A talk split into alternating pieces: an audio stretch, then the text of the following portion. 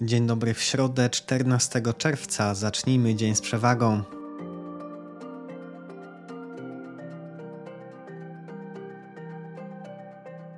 We wtorek WIG20 spadł niecały procent do 2024 punktów.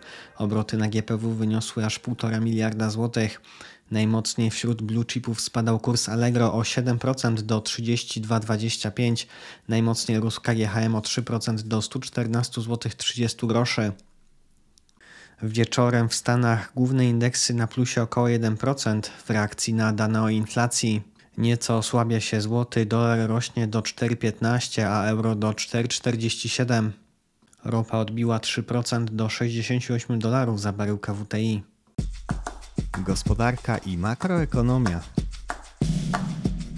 Rząd przyjął założenia do budżetu na przyszły rok, gdzie PKB wyniesie 3%, a średnioroczna inflacja 6,6%. Przyjął również plan podniesienia płacy minimalnej do kwoty 4242 zł od 1 stycznia. Przeciętne wynagrodzenie ma wzrosnąć w tym roku o 11,9%, a w przyszłym o 9,7%. Plan zakłada niewielkie złagodzenie polityki pieniężnej. Na rządowej stronie podano także, że rząd zaproponuje Radzie Dialogu Społecznego zwiększenie średniorocznego wskaźnika wzrostu wynagrodzeń w państwowej sferze budżetowej w przyszłym roku w wysokości 106,6%. Według minister finansów podwyżka świadczenia na dzieci z kwoty 500 do 800 zł wpłynie na wzrost PKB w przyszłym roku o 0,2 punkta procentowego i o 1,1 punkta procentowego na inflację. Narodowy Bank Polski podał, że w kwietniu w rachunku bieżącym bilansu płatniczego odnotowano dodatnie salda usług 14,5 miliarda złotych i obrotów towarowych około miliarda złotych. Ujemne saldo dochodów pierwotnych na poziomie 12,5 miliarda i dochodów wtórnych nieco ponad miliard złotych. NBP poinformowało, że na wyraźnie niższe wyniki dynamiki obrotów towarowych wpływają z jednej strony obniżające się ceny w handlu międzynarodowym, których efekt zwiększa aprecjacja złotego. Polski Instytut Ekonomiczny zauważa w komentarzu, że wzrost eksportu w Polsce spowolnił. Eksperci Instytutu oczekują, że pod koniec roku saldo obrotów bieżących pogorszy się, co ma związek z prognozowaną poprawą krajowej konsumpcji.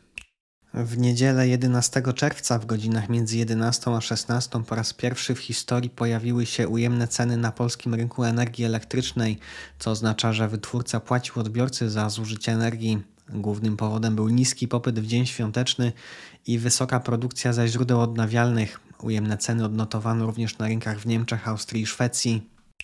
W wiadomości z Unii w Niemczech w maju inflacja wyniosła 6,1% i spadła o 1,1% miesiąc do miesiąca. Wiceprzewodnicząca Komisji Europejskiej Vera Jurowa zaapelowała do koncernów technologicznych, aby te oznaczały treści wygenerowane przez sztuczną inteligencję. Europejski Bank Odbudowy i Rozwoju udzieli pożyczki w wysokości 200 milionów euro ukraińskiej państwowej spółce kolejowej Ukrzalizyncyja na poprawę połączeń z Unią Europejską. Wiadomości ze świata. W maju inflacja konsumencka w Stanach Zjednoczonych wyniosła 4% rok do roku. Konsensus zakładał 4,1%. Prezydent Joe Biden z zadowoleniem przyjął najnowsze dane o inflacji. To pokazuje trwające postępy w mierzeniu się z inflacją, podczas gdy bezrobocie pozostaje na historycznie niskim poziomie. Roczna inflacja jest teraz na najniższym poziomie od marca 2021 roku i ponad połowę niższym niż w czerwcu ubiegłego roku. Stany Zjednoczone zamierzają zezwolić producentom chipów w Korei Południowej i na Tajwanie na dalsze działanie i rozbudowę ich obecnych zakładów chipowych w Chinach. Bez obawy o sprzeciw ze strony administracji Bidena wynika z raportu opublikowanego w poniedziałek przez Wall Street Journal. Producenci chipów w Korei Południowej i na Tajwanie są zależni od Stanów Zjednoczonych i ich sojuszników w zakresie technologii chipów i sprzętu do ich produkcji i zainwestowali miliardy w zakłady produkcyjne w Chinach. Czwartek Wall Street Journal poinformował, że Pekin i Hawana zawarły porozumienie o utworzeniu na wyspie instalacji do wywiadu elektronicznego. Przedstawiciele administracji Stanów Zjednoczonych poinformowali, że Chiny prowadzą już tego typu operacje wywiadowcze co najmniej od 2019 roku, co zostało ustalone przez amerykański wywiad. Informacje biznesowe. W obliczu zniżkującej podaży i rosnącego popytu na asfalt, Orlen ogranicza eksport surowca, kierując do Polski nadwyżki produkcyjne z Czech i Litwy. Sprzedaż asfaltów w rafinerii w Płocku i Trzebini wzrosła w pierwszym kwartale o niemal 50% względem analogicznego okresu rok temu. Ryanair stworzy w bliskim sąsiedztwie lotniska Kraków Airport centrum symulatorowo-treningowe o wartości 600 milionów złotych poinformował we wtorek prezes linii lotniczej Michael O'Leary. Ośrodek stworzy 150 nowych miejsc pracy i ma pomóc w szkoleniu nawet 500 osób dziennie. PKO BP ogłosił we wtorek wprowadzenie do swojej oferty nowych produktów pozabankowych. Już teraz klienci banku za pośrednictwem aplikacji mobilnej mogą skorzystać z internetowych konsultacji z lekarzem czy ochrony przed cyberzagrożeniami. W przyszłości bank zamierza podjąć współpracę z dostawcami audiobooków czy serwisami streamingowymi. Fuzje i przejęcia, inwestycje i venture capital. Entain Central Eastern Europe zamierza ogłosić wezwanie na 100% akcji STS Holding po cenie 24,80, a łączna kwota transakcji wyniesie 750 milionów funtów. Oferta złożona przez Entain stanowi premię około 15% do wtorkowego zamknięcia na poziomie 21,50.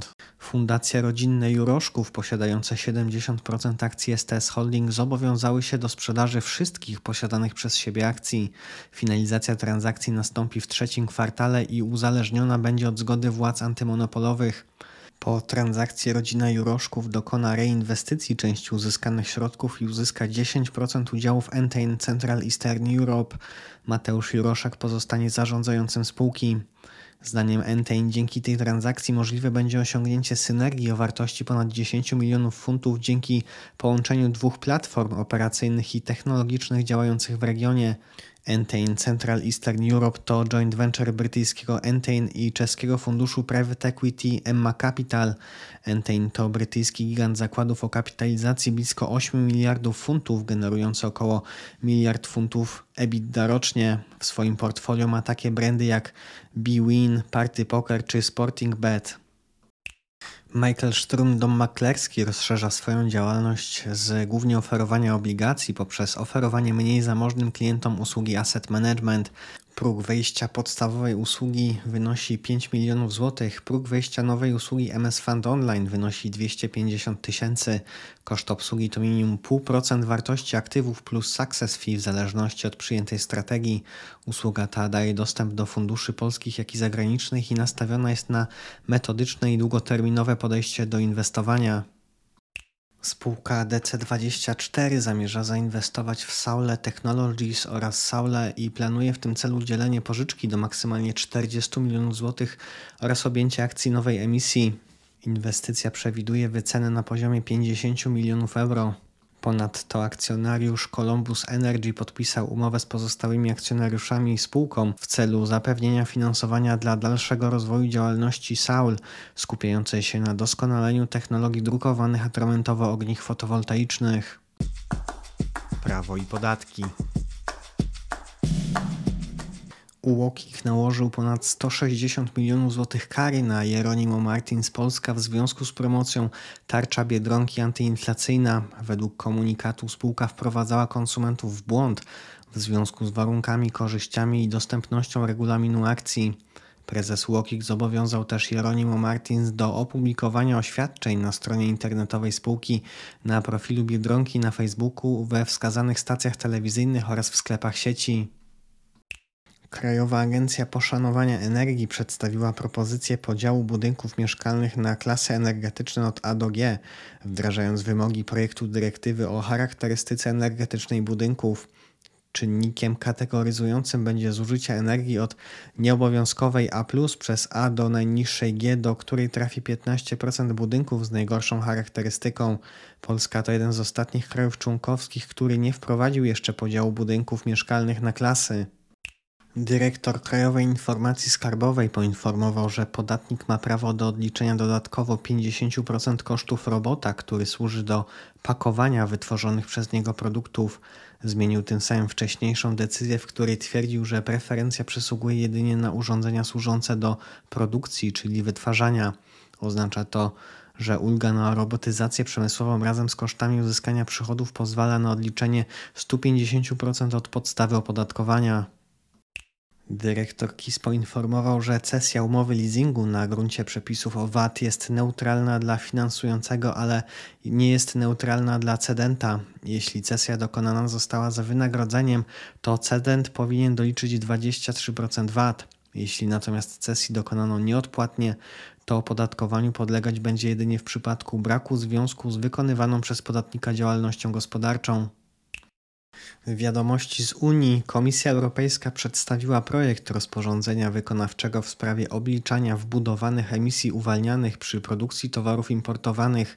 Ma on określić obowiązki sprawozdawcze i informacyjne wymagane od unijnych importerów towarów CBAM. Importerzy zobowiązani będą do gromadzenia danych za czwarty kwartał od 1 października tego roku, a pierwszy raport będą musieli złożyć do końca stycznia przyszłego roku. Gwoli ścisłości CBAM to Carbon Border Adjustment Mechanism. Komisja Europejska zaprezentowała pakiet środków, które mają na celu wykorzystanie i wzmocnienie podstaw unijnych ram zrównoważonego finansowania w zakresie wsparcia przedsiębiorstw i sektora finansowego.